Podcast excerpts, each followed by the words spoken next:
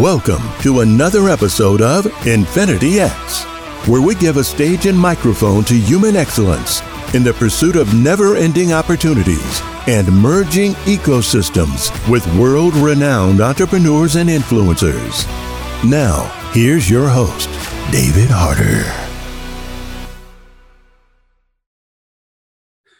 From the Epic Productions podcast studios here in Red Bank, New Jersey, in the Howell Halls of Epic Financial Strategies, this is Infinity X, where we give a stage and microphone to human excellence in the endless pursuit of creating infinite sales opportunities and merging ecosystems with incredible megapreneurs, people like Brian Goldstein, who is joining us this evening. We have the honor and privilege of welcoming Brian. Brian, are you with us? Yes, sir. Can you hear me? Yes, sir, can. How are you doing tonight, Brian? Good. How you doing this evening?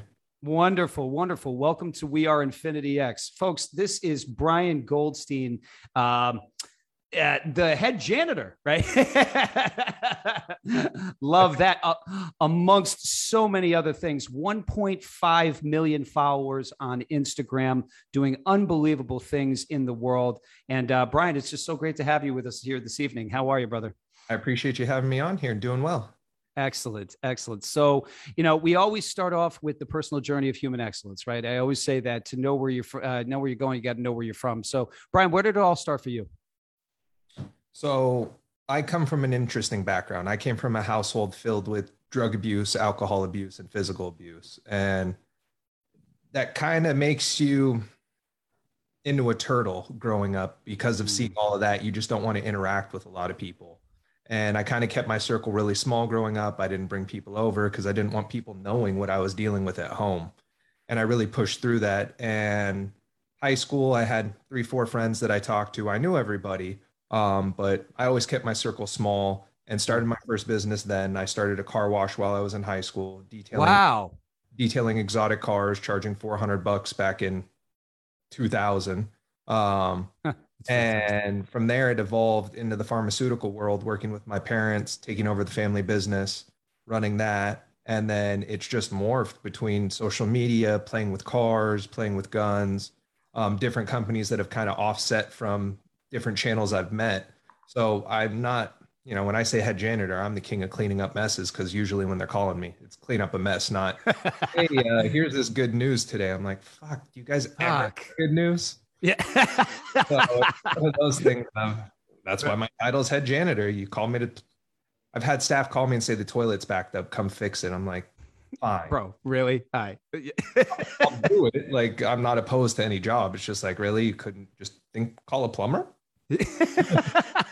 well, listen, man, success leaves clues, right? So you're in high school, right? There's a little bit, there's a little bit of chaos happening. Um, and you know, you're oh, keeping yourself. One thing, I was special ed from sixth grade through my first year of high school, uh, first year of college. Say, uh, say, repeat that, brother. I was in special education from sixth grade through my first year of college. Incredible, incredible. Yet you persevered straight throughout. Yep, and I didn't let it hold me back. You know, obviously, when you're in special ed in those schools, you get made fun of because you're in a special classroom, so everybody knows what you're in there for during that time. And you know, as as a parent of a uh, of a son with special needs, um, I can identify with that, you know. And my great fear is that the social interaction is going to be a challenge because of his specific di- difficulties with language and with articulation. Um, were those things that you experienced, and how did you persevere through those?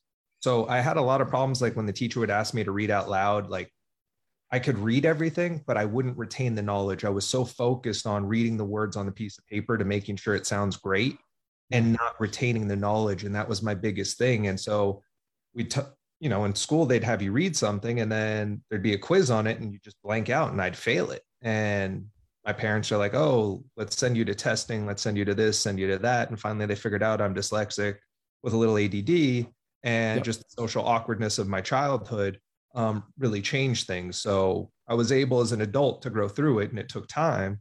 And even as even as an adult, I still have stage fright. And when Dan Fleischman calls me and says, "Hey, come talk to 500 people," how many?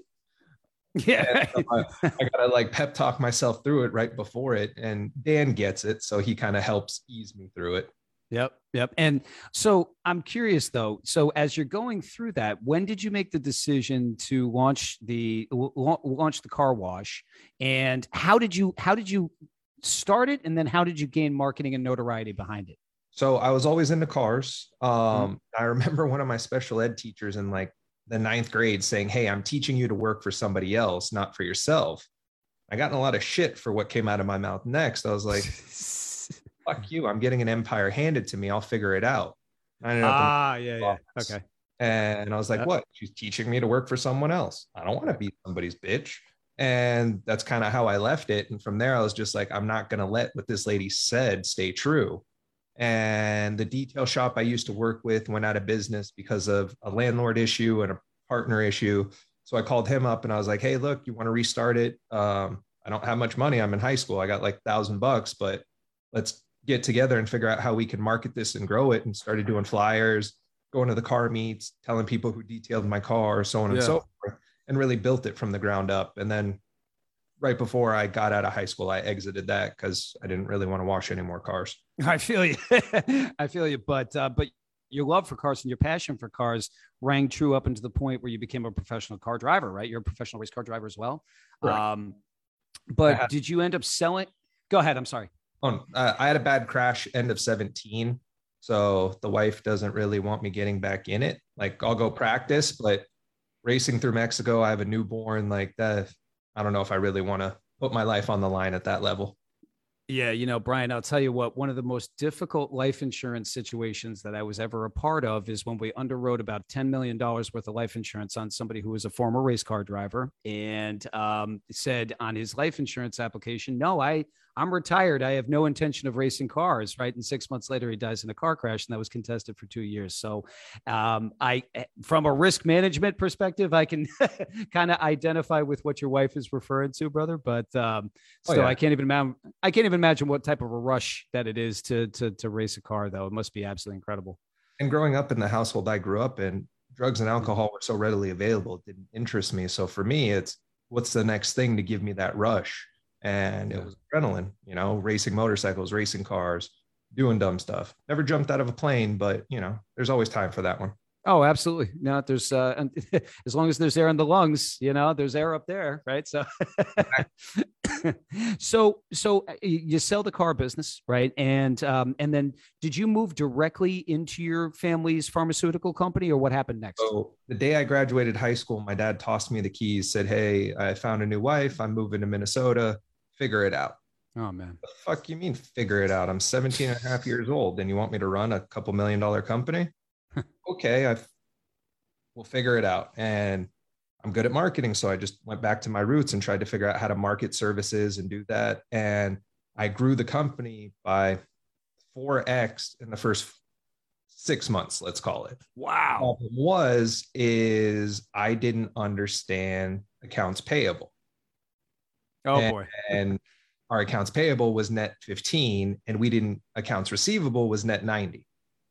Mm. So you could mm. see hmm. where the financial crunch came into play very quickly when I started owing different wholesalers millions of dollars and then trying to go to banks and say, look, I have all this business. They're like, you're 17, 18 years old. We're not giving you a line of credit for $2 million. what, what do you mean? Like, I have all this business. We don't care. Figure it out. Yep oh, leveraged credit cards, played the game, and really figured it out to make it work and grew that from a small company to a very large company over the course of the next decade. And um, it's had its ups and downs, lawsuits, whatnot. Um, now I'd rather do the social media space, the gun space, um, still playing in the automotive space with apparel and whatnot, and venturing into an app with some friends around cars. But trying to figure out the next move right now. Don't really have an answer. I love it. I love it. And let's just play in the space of the pharmaceutical company right for a second. So, what do you remember most vividly about that first year in terms of the decisions that you made? Because listen, at, at 17, right, no, no. you're obviously incredibly impressionable, right? You know, I mean, you don't you know you don't really know shit from Sherlock when it comes to really high level business decision making. I would suggest at that point, but you got trial by fire. So what were some of the things that you did in the first year that stick out? You're super proud of, and then things that you would have done completely differently. So the biggest hurdle I would say is getting staff members that are triple your age to listen to you. That mm-hmm. was for sure the hardest. And I don't have an easy way to do that today, even.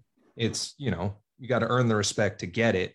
Yeah. But at some points, you got to crack the whip and just be like, look, I'm the boss. This is what I need. And sorry, I know you don't like it, but we have no choice. This is what yeah. has to be done. And really setting that line in the road.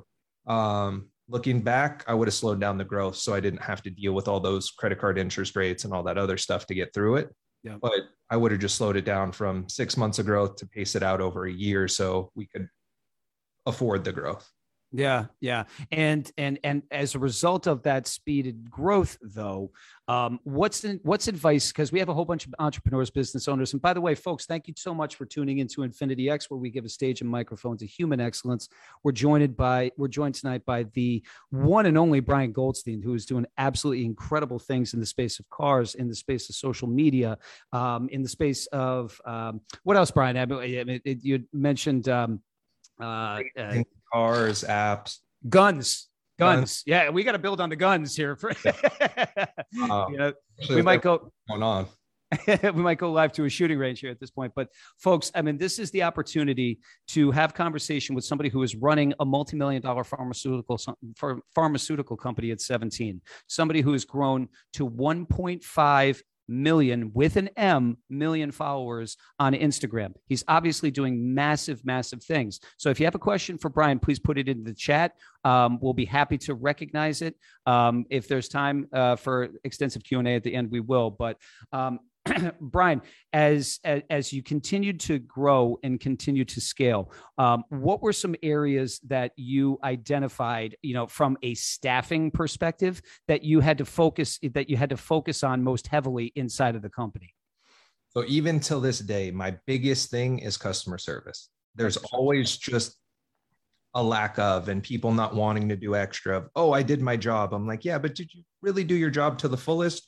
Or are you only giving me 40% every day? And that's always been a thing on customer retention of, hey, did you reach out to that com- customer 10 days after? Did you reach out to them 30 days after when it's time to touch them again? And are you getting all those touch points? And that's probably the biggest hurdle I've had to deal with in the last 17 years of doing it, of just staying on top of customer service. Like anytime you have an issue with Amazon, okay, fine. As long as you're not abusing it, no questions asked, swapped out credit, whatever it might be. And that's what I try to instill in my staff of look, these people don't feel good. They're calling you, they're grumpy, they're going to be in a bad mood. Unfortunately, you got to take it and you got to deal with it with ease and be political and be nice. Would you fashion yourself as a business owner, a business operator, or both? And tell me why. I like to be the guy behind the scenes. So I'd say business owner. Got it. Got it. And um, what is it about? What is it about that that you prefer? Because of my childhood, my anger management sometimes steps in and I'll snap too quickly dealing with something. So I'd rather have the buffer. I know what I want executed, and I put people above me, below me that I know I can snap at, but it won't come back to bite me in the ass versus going after a customer, a doctor, or whatever it might be and, or even a state regulatory agency. I'm not afraid to push back, but my big mouth sometimes gets me into too much trouble. Where, where's your business domicile? Uh, we're in California, so oh, based out of California. Gotta love all the rules and regulations I deal with out here. Yeah, you know, I was uh, I, listen, and I'm sure that it's only gotten exacerbated since COVID happened. Hey, when yeah.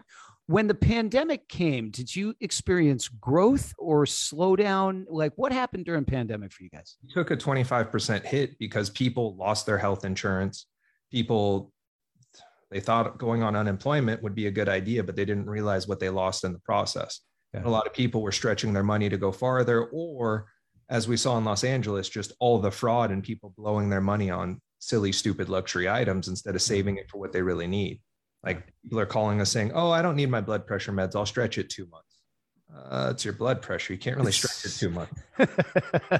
you can stretch that into the grave, you know. yeah. And so it was just, yeah, we saw a decline in the healthcare industry across. Plus, like kids aren't getting sick because they're not going out.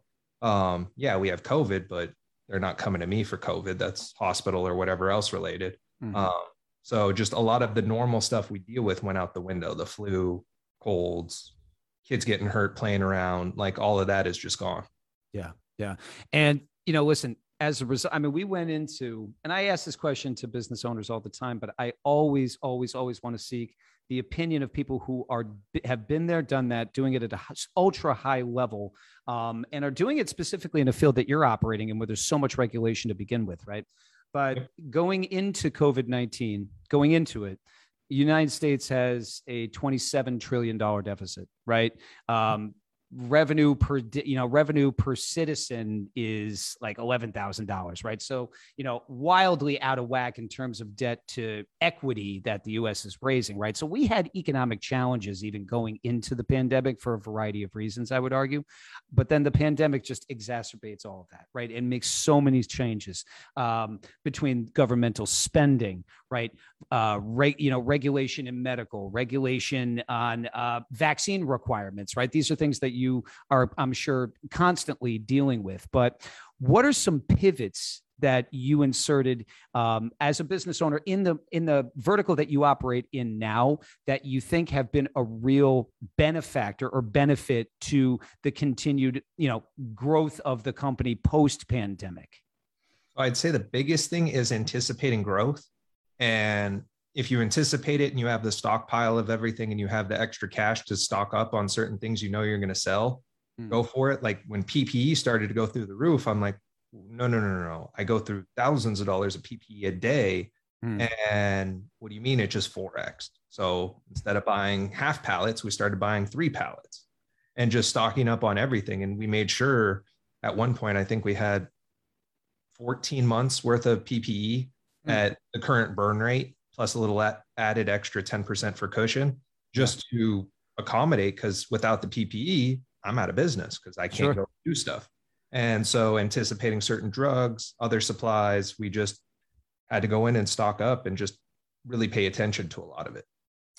Folks, this is Brian Goldstein. We are Infinity X, giving stage and microphone to human excellence. And so Brian, what do you see coming down the pipeline that are challenges? They could be tax challenges, they could be, um, you know, they could be monetary challenges, they could be regulatory challenges for a company like yours and for businesses in general. So, not to be a worry board, but I feel like a collapse is coming one way or another. Hmm. California gas is five dollars and fifty-five cents. Yeah, transitory, and, uh, right? Transitory inflation. yep. And people forget that this bottle of water that was normally a dollar is now a dollar fifty, and then so on and so forth. The domino effect. Yep. And people don't want to work, and you you're going into restaurants and they only have half the servers. And I feel like we're going to have a major supply chain issue, especially with everything sitting at port right now, along with people aren't spending money. Like they're with the inflation, everything, they're worried you don't see as many cars on the road and all of that stuff. So I really see some type of crash imminent. And if that happens, then people aren't going to be getting their meds, so on and so forth. Um, I'm in the process of trying to exit anyways, but that's unrelated to the pandemic. I'm just over the industry and the regulations. Um, and then being forced in California to tell people what they can and can't do to their body just doesn't make me feel warm and fuzzy. I love that. And I support that 300%. Um, let's go to some of the other activities. Now, to kind of pivot away for a moment because you uh, you're a born entrepreneur, right? You know, you've always been somebody who's either running your own business or looking to operate or create a new business. So, as you're running the pharma company, and by the way, what is the name of your uh, of your company? RX Unlimited. RX Unlimited. So, as you're growing RX, right, you're running RX you identify was it was it was it car racing that you identified that you wanted to move into or was it guns? A little bit of both. So let's build out the car racing for a moment. So tell me a little bit more about that. So i professionally raced baja through middle of hmm. mexico from start to finish in the middle of nowhere. Uh, the races are as short as 300 miles as long as 1100 miles. And so from that aspect it's you know it's challenging. It there's nobody there to really support you. Yeah, you have your team, but it's you and the co-driver on the road and you got to figure it out. And I just enjoy being able to disconnect from life and focus on something for the moment versus me sitting idle in a movie or anything. My brain's always going a mile a minute on, excuse me, can I do this? Can I do that? Oh, I just thought of this idea for that. So um, the racing, I have plenty of opportunities for sponsorship and doing other big things because of the size of my social media presence. Because not just Instagram's 1.5 million, but YouTube's 300,000. Mm. Those two, you know, I got 1.8 million. So for me, it's I can swing that weight to get sponsors to get them the brand exposure they really want. Sure. And with 300,000 subscribers, which is no joke, by the way, ladies and gentlemen, 300,000 subscribers on YouTube doesn't happen by accident. Um, that, you know, your outreach is probably a million people on a, on, uh, have you done that? Have you done the um, yeah, so KPIs on, on that? A week on Instagram, my average reach is 1.4 million. And that's just posting Monday, Wednesday, Friday. I suck at stories. Um, and one YouTube a week that gets a reach of about 100,000 ish. So, you know, I'm reaching 1.3 million people every week based on four posts. We have a question that came in for Parker Russo. The question for you, brother, is where is where are you a creative director and what does that business look like? So creative director falls on different fronts. It can be in your business where you got to get creative on the marketing materials and all of that. Uh, but the biggest thing is I'm constantly creating social media content where I have the video guy, but he's not there to be the creative director. I have to sit there, plan it out, script it, go over what we want to go over. And some days we just wing it, but there's still a major creative side to it that you have to be creative on let's um let's go let's go to the guns because i'm dying to know so t- tell me a little bit more about what the focal point was when did you start shooting guns and when did you just like is it a full-time business like what does that structure look like so i'm sponsored by several different manufacturers across the boards in the outdoors world um i don't know five, six years ago, I started to stray away from cars because I didn't like some of the people in the community and just said, Hey, let me just disappear for a while and go do my own thing that people aren't doing. And started playing with the guns small time. And then companies started reaching out and I started getting fair amount of traction. And I was able to really make a dent in the industry. So now I go to a lot of these gun events and they're like, Oh, you're Brian?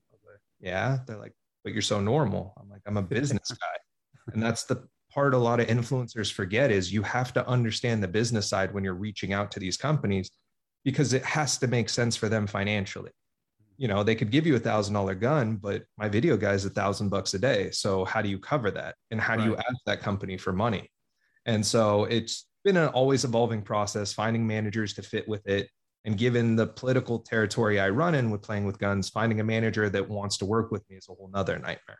Have you found i was about to ask you about that. Have you had challenges with the nra have you had challenges in the in the political space in that business? No i've done a really good job of staying away from the political side. It's just mm. finding the right manager that's cool with guns and able to reach out to these brands. And there really is no one that exists like that currently that i've found. Got it yeah yeah and with social media, you know, because I know again, you have to be incredibly neutral because you could always damage your brand, right? Um, but but when did you first? I'm not going to even say stumble because stumble would be, you know, like is uh, you know, it wasn't a calculated maneuver, and it seems like everything that you do is calculated. But when did you first identify that um, marketing in a social media world uh, was going to be was going to be something that you were going to accelerate in, and where did you first start your focus? So I would say 2014, I really figured it out when me and my friends started a car club called Cup Gang, which stands for Cars Unite People. Mm. And we were able to build the brand just off of posting, no paid advertisements, networking between the 12 of us. And we were able to generate $300,000 of sales on opening day of business. Holy cow and you know with that many partners it became an issue. So the company kind of wound down and got set on the back burner. But that's when i really realized what could be done with social media and the power of just networking with people. Forget paying for ads forget all of that. It's truly networking and saying hey can you help me with this? I'll help you with that. And what was the first platform that you really started to see success on? Uh instagram. Uh tell me more. Why was that uh, that was before they throttled everything, before the timeline issues, um, when everything was chronological. And so we were really able to get that reach. And playing with cars, you don't really get shoved down the list versus guns. So it was a lot easier to network with people and just go to different car pages and say, hey, can you post me? I'll post you. Mm-hmm. And we were coming out with the most epic content at the time of cars that most people were never seeing we were active at all the car meets so everybody would see us take photos of us post us and it was just that always evolving marketing it wasn't just oh repost me no we were pounding the streets every Sunday, getting our name out there and building a brand right around it. And was have you exceeded your expectations for what was going to happen in your social media presence, or is are are you measured at expectations? Like, what did you see coming down? I didn't see where I'd be at today. Honestly, I thought social media would be fun and games, and it's not going to turn into anything financially.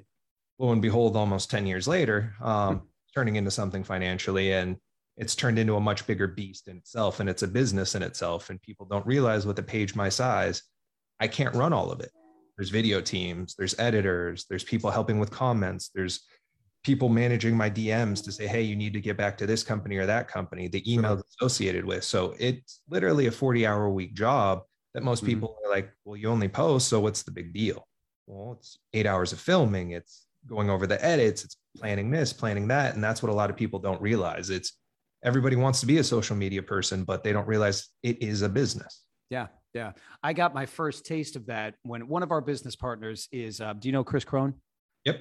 Yeah, so Chris is a business partner of ours, and we speak on his stage when he runs his events. And um, we got we got the opportunity to, to really kind of spend a few days in a micro tank with him and his team, and we got to see all of you know the analytics and everything that goes into what has been created there. And you know i've heard the, i've heard the term post and pray a million different times but it's so true. If you think that you're going to build a social media presence by just putting out a couple of posts and just focusing on answering your own dms you are out of your mind right?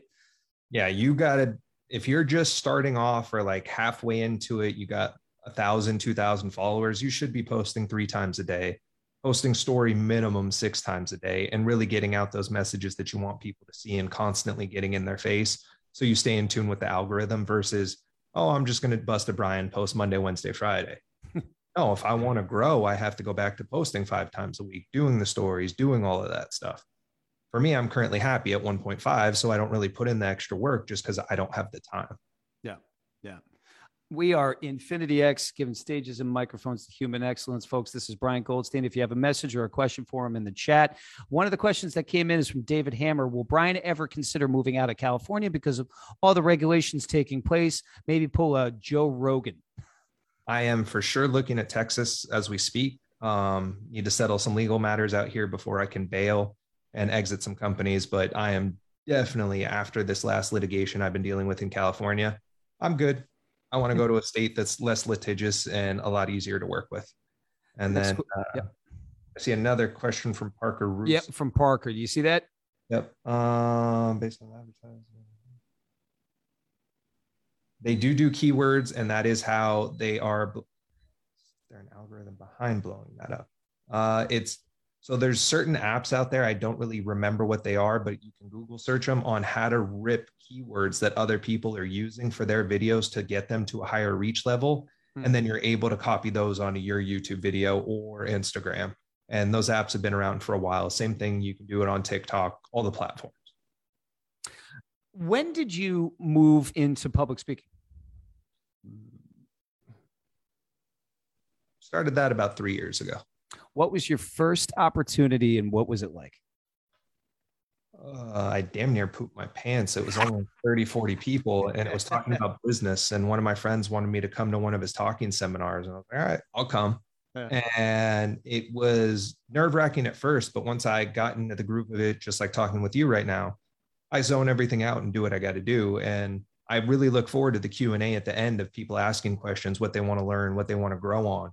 And, you know, I offer people to message me when they have simple questions and I'll gladly answer um, I'll have the team flag those messages so I can give back in certain ways because not everything has to be paid work. You know, I I'm more than happy to give back a lot of the time. What are some of the subject matter areas that you enjoy speaking about the most? Uh, the structure of a business, going through as many lawsuits as I've gone through, and the size of lawsuits, making sure they're legally protected, making sure assets are covered, um, so on and so forth, and really diving into the expenses, really understanding a P&L, seeing where you're blowing it, and then also diving into the customer service aspect. Yeah. Yeah. What people don't understand, and I totally identify with that, Brian, is that people don't understand. Like when you own a business or you're running a bit, you're partnered in a business, exiting out of that business equitably for yourself and also equitably for the business is really hard It's really, really hard. And it takes a tremendous amount of planning. What are some of the areas that you had to focus and kind of dig into your heels to get yourself fit for exit? The first thing is you have to remove emotion out of it. Because you've mm. built this baby that you've carried for 10, 20, 30 years, and now it's time to let it go. And you want to micromanage everything on such a crazy level. You can't. You got to just trust the process, make sure your financials in order. And that's the hardest thing for a lot of people. They're running personal expenses through the business. They don't know how to do add backs, adjust EBITDA, and all that good stuff. Mm-hmm. And it's a real learning curve for a lot of people that they don't understand. And if you don't have the right direction, you're going to be paying your CPA a small fortune. What are things going forward in in your in your world that really really create excitement for you over let's call it the next 2 to 5 years?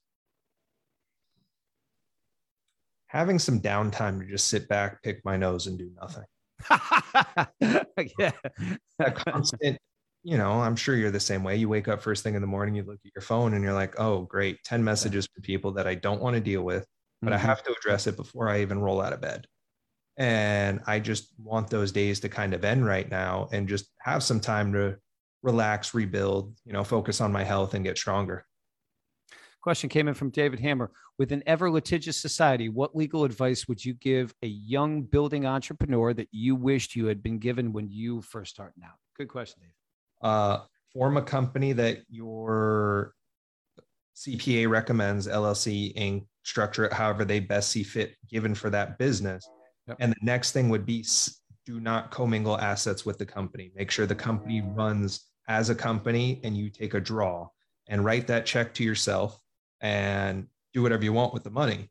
But do not use your company as your own personal piggy bank, as they will be able to pierce your corporate veil, which a lot of people are like, oh, I have a corporation.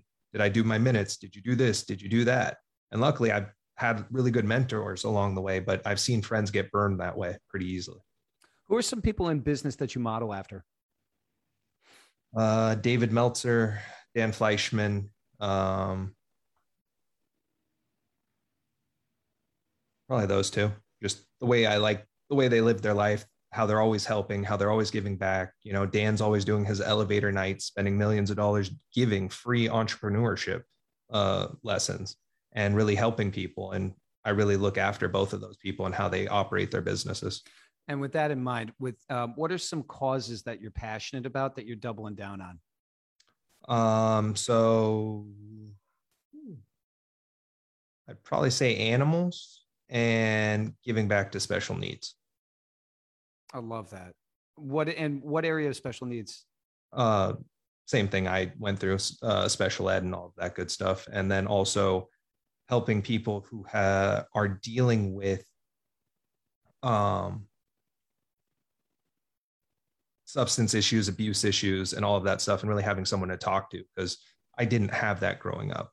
Uh, the school system eventually figured out that I needed counseling and they provided a free counselor for me and really helped me through it. But the thing I wasn't happy about is they were trying to force meds of you need to take this, you need to take that. Mm-hmm. Like, I don't need meds, dude. I just need this nonsense in my life to stop. Mm-hmm. And I kind of want to start something called the step before the 12 step because I chose to go left instead of right. I don't drink. I'll do a birthday shot with people just to shut them up. But mm-hmm. other than that, I'm not drinking with you. I'm not getting shit faced. I'm always the designated driver. Um, I'm 180 pounds. One shot's not going to faze me. the step before the step, folks. You heard it here first. If you co- have you branded that because that is genius. I absolutely love that. And the, by the way, my partner Rob Gill, um, who wasn't able to join us this evening, um, is um, by the grace of God, one day at a time, sober over 25 years, and incredibly proud of that. And he shares that every single day. Um, and you know, what would you? I think I think it's so important because I do think that past experiences shape future decision making. You said that you know, listen, you, you know, you're 180 pounds, one shot's not going to hurt you, but you make the decision to live your life in a specific way, absent of drugs, absent of alcohol, but just making specific decisions. What does a day in your life look like? What is your routines? What's your morning rituals? So up until a year ago, I was a fat boy. I was 260 pounds. And so I'd wake up, eat breakfast, and then go about my merry way doing whatever. Uh, I chose to do the gastric sleeve a year ago during COVID. Good for you. Now I wake up and it's like, okay, I got to eat something. And now my hardest task of the day when it comes to eating is getting in 80 grams of protein when your stomach's this big. Yeah, sure. And so uh, first thing I do is slam a protein shake, get to my computer, answer emails for an hour and a half, then eat again. And then I set meetings for around 11 through 4. And then I have a newborn. So I try and get home, help the wife. Obviously, the baby doesn't want me, it only wants her. So I try my best to accommodate her. That doesn't change, by the way, brother. Yeah. still balance everything else that's going on with work. And like I, I was at my attorney earlier, rushed home for this. And then I have a 7:30 dinner meeting all the way on the other side of town. So it never stops. And I still got to go to the market for her, run certain errands. Like, even though I'm successful, I don't want someone else raising my child. So I mm. prefer to hmm. make other sacrifices of time and sleep in order for my child to be raised by her mother, her grandmother, and myself. Incredible. Incredible. And I honor you and I honor the day in and day out not only responsibility of parenting, right, but the responsibility. I mean, you're parenting two things, right? You're parenting your business, and then you're parenting at home, right? And also, you're you're recognizing the impact and the importance of the most important job that there is, which is domestic engineer, right? So honoring your wife as well, right? Is your is, your wife is in the workforce, and she's not in the workforce. She's not. That's what I thought. um, Quit. I don't yeah luckily i work hard enough where she doesn't have to. That's yeah god bless bro. Uh, two peas from the same pod. Uh, question came in from parker russo. Uh, do you do any coaching? I do do some coaching. Um, i coach people for free for the first week or two just to see if we're a good fit for one another. I'm not going to ask anyone for money up front just because i want to make sure we mesh well and i'm able to help you in the areas you are.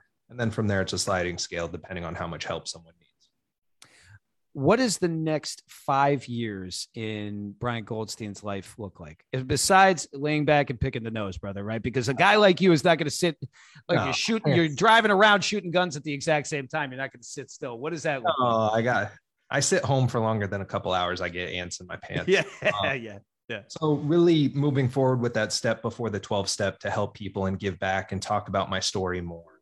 And wow. not necessarily just the business side, just the life struggles and overcoming everything that I've overcome over those times and allowing it to push you to do other things.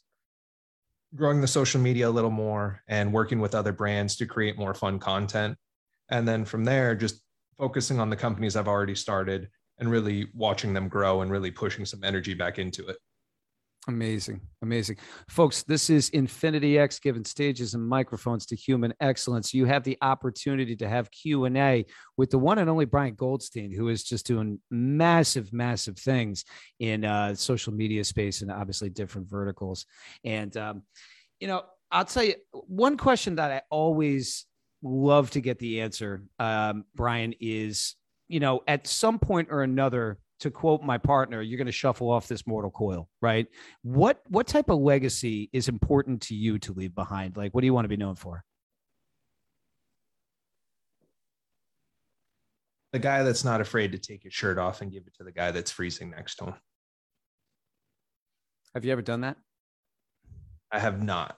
Um, haven't run into that situation, but I have ran into a situation where I'm at the market and the guy in front of me runs short and I just say drop it on my tab or seeing the homeless guy stare through the window at the restaurant and being like giving the restaurant 30 bucks and saying give the guy whatever he wants. Not because you feel like you need to, but because you can, right? Yeah, because I can. It's it's not a need, you know. I can blow them off and keep going.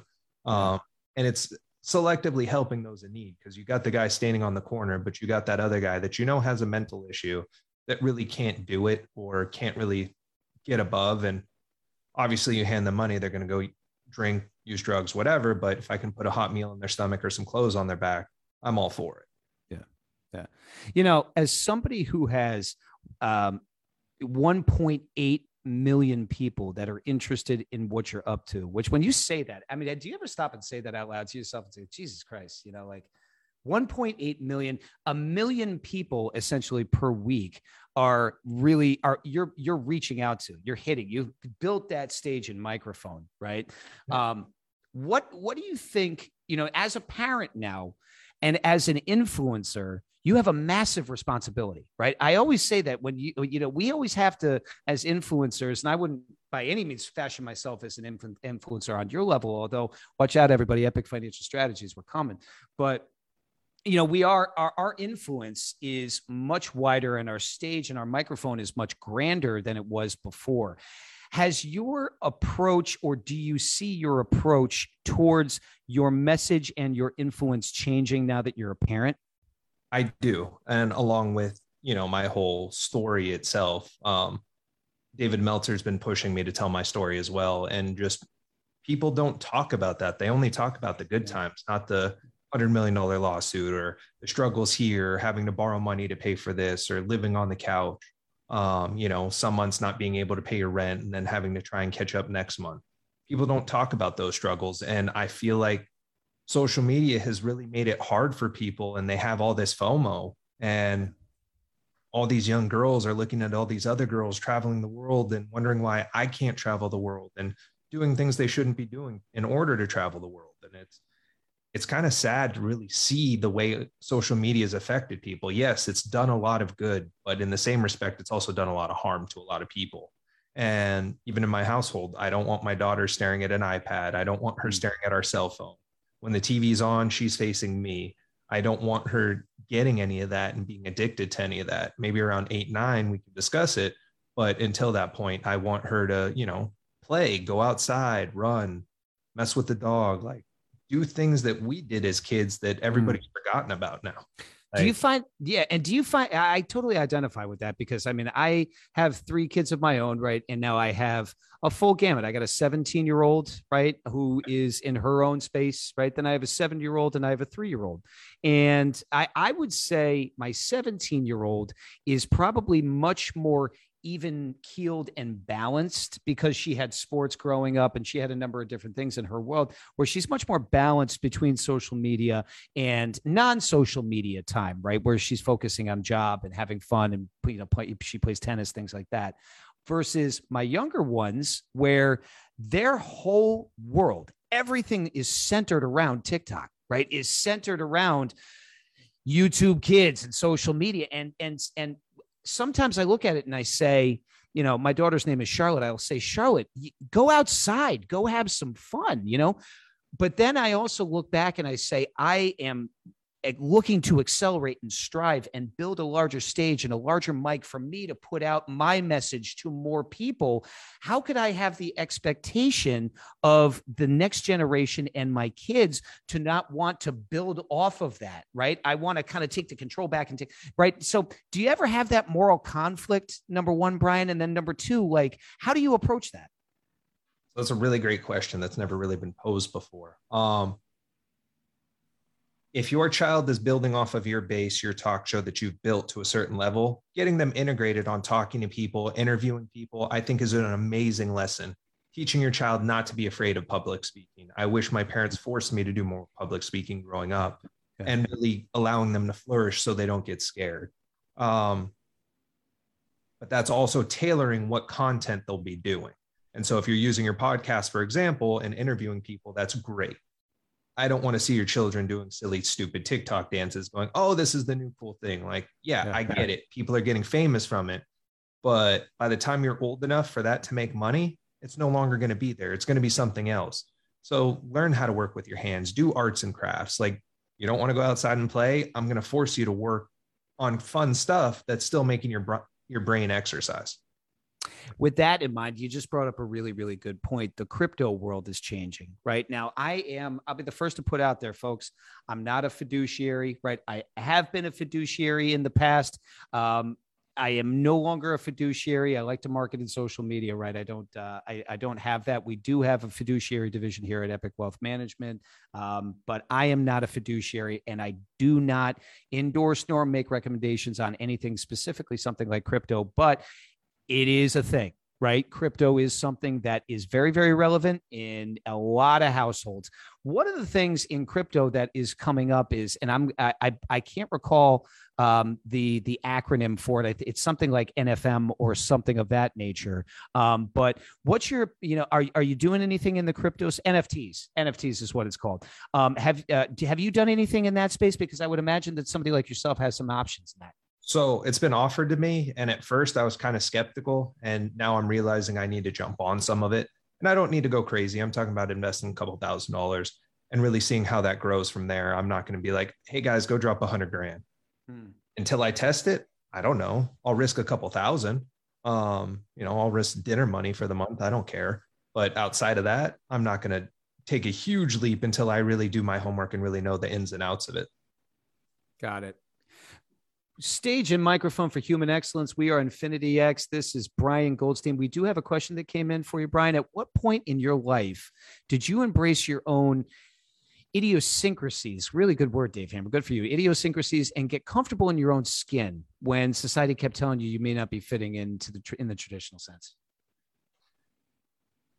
I'd say right around 18, 19, I said, fuck it. I don't care what other people think. And I'm going to do what I want and it started younger but it didn't really mold completely till 18 or 19 and really just not giving a fuck and pushing forward. All my friends were just outside playing and you know going to clubs doing all that stuff. And i was like no i'm going to push and i don't care what any of you think. Judge me all you want. I'm going to do what i want to do. What is a stage that if you were given one chance to speak on would it be coping with substance abuse.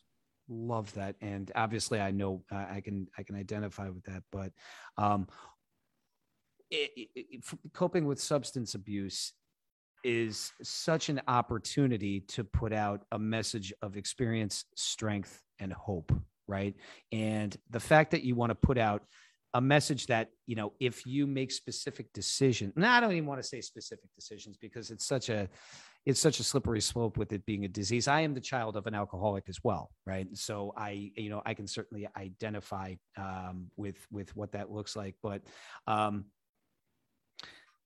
without creating a spoiler alert, if you could give me a 10 second commercial on how you would embrace that audience, what would that look like? Something along the lines of are you struggling with being happy? Are you struggling with dealing with your home? And do you dread coming home? And that's you know yourself the biggest fear is coming home and just have the unknown.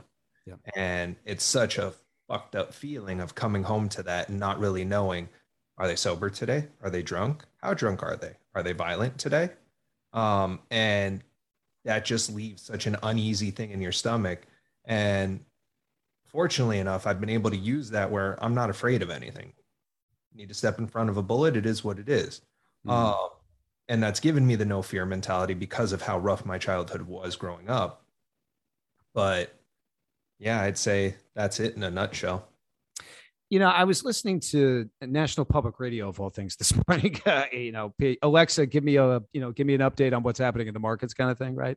Mm-hmm. And one of the stats that I heard this morning um, that I found really, really, really interesting is that enrollment in higher education is um, is is right now down year over year about I, I want to say it was like 37% from this time last year to this time, you know, to, to today. Um, and it is actually very, very specific with the, um, the community colleges, right? The community colleges were typically the ones when you, when you had uh, challenges economically, right? Post 2008, et cetera, where you saw people flooding, they were looking for new outlets and they were flooding into higher education What's your opinion? Because again, as a parent, right, um, I would make the argument that the higher education, you know, in you know, institution as a whole is like Swiss cheese with the amount of holes that it has, has in it, but there are some merits to it. But what's your opinion about higher education for kids? Is it something that you would want your kids to take a look at? Um, it, it, are you doing it for yourself? What's your, what are your thoughts as an entrepreneur, right? But what are your thoughts?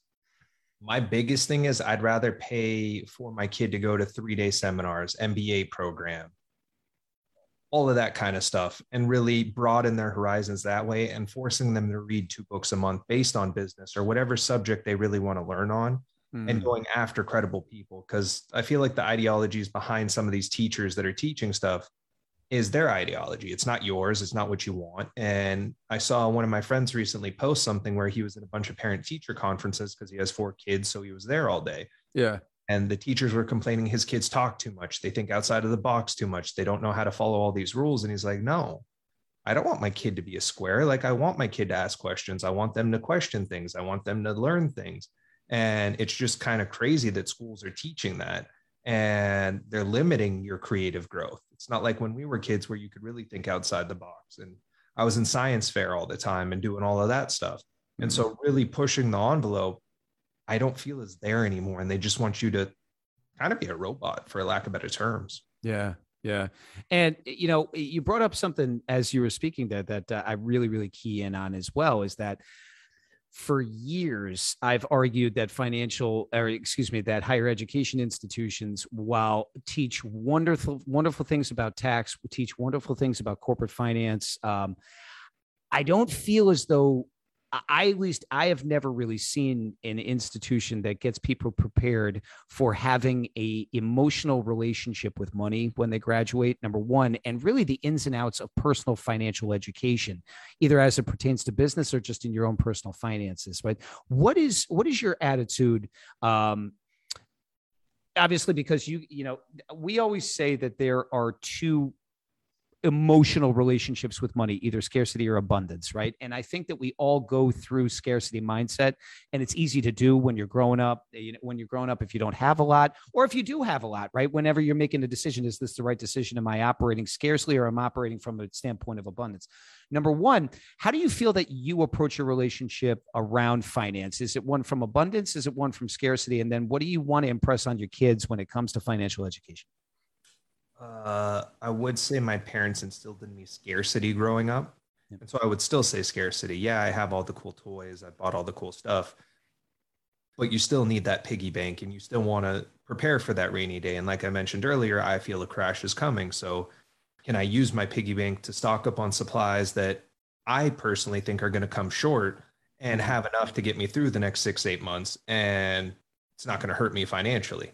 And that's me being part of that scared mentality are scarce and just making sure that I have enough for my own family to provide and whatever that might be. Excellent. Excellent. Next question that came in was from Joe Lord. First of all, he said, Brian, I feel like we're brothers from another mother. I was always into race car driving. Actually, I can vouch for that. I do know Joe Lord, and he is um, agrees. He's he's definitely a grease monkey, that's for sure. Um, but as well as being an introvert and avid gun supporter. Okay, so uh, Joe, I'm finding out things about you left and right, brother. But your question is, what was the defining moment for you? uh, or self realization you experienced that motivated you to launch your career into the stratosphere besides uh, uh, having the throne to the empire, going from non scalable business into something that has manifested itself into what has become your passion and legacy? There's a lot to unpack in that question there. Uh, Joe, thank you for it, brother. But uh, what's your take on that, Brian? So the thing that launched me into the stratosphere was, I don't know, 18 or 19 maybe 20 and was having a meeting with my dad some other people and my dad walked out of the meeting turned at me and said look you're never going to amount to shit. You're never going to be shit. And we didn't talk for a while after that. Hmm. and when i heard that and i was already successful at that point and i was like okay my own father's saying this. Fuck you. I'll show you yep and i've accomplished stuff on his best year was my was a two month deal. And so I squashed his his limits by a landslide. Was that really motivation? Yeah. Looking back, do I wish we dealt with it in a different way? Yeah. Because now my dad's dying and we don't have that relationship and it is what it is. I can't yeah. change it. I've accepted death. And so it's taking that negative into a positive, but not letting it get to your head in a way where you're not good enough because I did let it get to my head in a way where I thought I wasn't good enough for a lot of things. And after years of counseling and doing other things and trying things outside of the box that isn't normal for a lot of people, I feel I was able to overcome a lot of that. Love it. Uh, don't know if that yeah. answers your question, Joe you know, I, I, I, Joe just wrote, I can relate so much to that. Thank you, Brian. And, and, you know, a thing I can relate to quite a bit, Brian, is, um, you know, I, I would say from a personal perspective, I really kind of had a moment last year, really over the last 12 months where I came out of a shell because I lost, I lost, um, uh, my father to COVID and, uh, and Alzheimer's disease in July of last year. And, you know, while, you know, you go through that and you look at and you say, okay, here are all the things I didn't do with him. Oh my God, here, you know, like I wish I would have said this to him. I wish I would have done that with him. I wish that he would have done this for me. I wish he would have done that for me. I will say that as as that has gotten a little bit further into the rear view mirror, I'm starting to recognize personally anyway, per, at, at, you know, as a, as a father, as a person, and certainly as a professional, that I've now started to shift my focus personally onto the things that are important to me for me, as opposed to the things that were important to me in their mind, right? Or in their eyes, right? And that's just Dave Harder personally, right? But Brian, when you look as, as you as you look at what you've created, right? And as you look at what you're creating, what is it that excites you about what you're doing, either from a financial perspective or, a, or from a creation standpoint? That's for you personally, that you, that that excites you. So to your original point of you know what clicked for you, my biggest thing, my new motto in life, which has occurred over the last couple years, is not my problem. Mm-hmm. And what I mean by that is, hey, your problems are your problems. They're not my problem and I'll do my best to help you. But at the end of the day, I'm making it abundantly clear it's not my problem, and you need to take this on yourself. Now, if it affects me and my immediate family, then it's my problem. But outside of that very small circle of three people, not my problem. And I've really focused on doing what's best for me and my family versus what's best for someone else, usually, which is how I used to do it. I used to wear my heart on my sleeve and give whoever whatever. And it backed me into a couple difficult decisions or bad moves that I wasn't very happy about.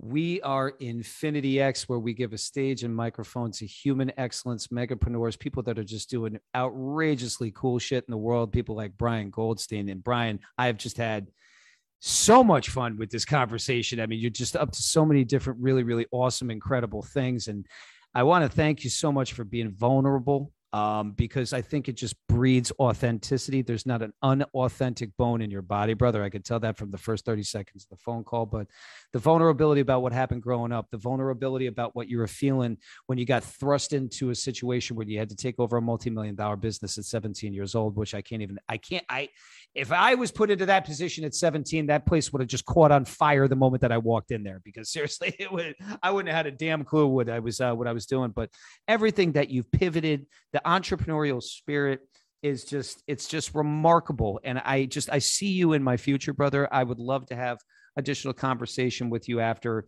about some things that i think would be really neat and exciting that we could fo- that we could um, explore as companies and as people together but um, you know I, I, I first before i forget where uh, brian can people find you both on the web on instagram on youtube let's get that into the chat guys okay so YouTube, Instagram is Brian Gold PhD. Um, you can reach me on either. Instagram's probably the easiest. The team checks that the most because YouTube's usually just comments on video. Um, or you can email support at Brian Gold PhD and someone will review the message and then forward it to me and then I'll get back to you. Have you or have you thought about or have you written a book? I have thought about it. I have not written a book. And I feel what? like that would be yeah. the next step to overcoming some of those not fears, but some of that leftover resentment and just really finally letting it all out. You know, I tell you what, if it hasn't it hasn't been taken, you got to copyright that step before the 12th step. And I'm telling you, man, I'm telling yeah. you, what a book. What a book that right guy in the morning. Yeah, please do, man. I'm telling you. You know, one of our partners is Dolph DeRuse, and he's he's written a book or two. You know, but boy, I'll tell you, he would have been if he was here with me, he would have had a million different com- uh, questions for you around why you should write a book and and and why you haven't at this point because your story is just magical. You could always do another episode with him. Uh, let's do it, bro. Let's do it, man. I'll tell you what. I can speak to you yeah. for three hours. I'm just not going to be in your time integrity. I got all night, you know. and I, as you know, I can talk forever. You know, you're easy to talk with, and I love all the questions everybody has. And I'd love to be back on if you'll have me. And um, you just let me know where and when, my friend. You can count on it, Brian. We are Infinity X, giving stages and microphones to human excellence, creating infinite sales opportunities by merging ecosystems and creating conversations with people like Brian Goldstein. Brian, before we finish up here, any final finals on anything that you want to just impart on the good folks that have still remained with us? Um, business, personal, anything. Final, final, brother. Even on your worst day, don't give up. And with that being said, just drop the damn mic. Seriously. and no, no question about it. Um, Brian, it is, it's, it's been an honor. It's Thank been you. a real, real honor, and I will absolutely. I'll reach out to you after this. We'll, um, you know, we'll, we'll definitely. It's the chat is blowing up saying bring Brian back, bring Brian back. So we're gonna have to go for a round two, brother. I think. All right, for sure, my friend. Yeah. So, folks, again, thank you for everybody who has uh, joined us this evening. We are Infinity X. Uh, we're here every Tuesday from 7 to 8 p.m., giving stages to human excellence like Brian Goldstein. And uh, uh, Brian, again, from the Infinity X community, from myself, my partner, Rob Gill, Epic Financial Strategies, we want to thank you. We wish you continued success and we see you in our future, brother. Appreciate it. Talk to you soon, buddy. Thank you, brother. Appreciate it. Everybody have a wonderful night. We are Infinity X. We will see you next Tuesday. Everybody have a great night. Bye, guys. That's it. Thank you for tuning in to another episode of Infinity X. Don't forget to check us out on YouTube by searching We Are Infinity X. Until next time.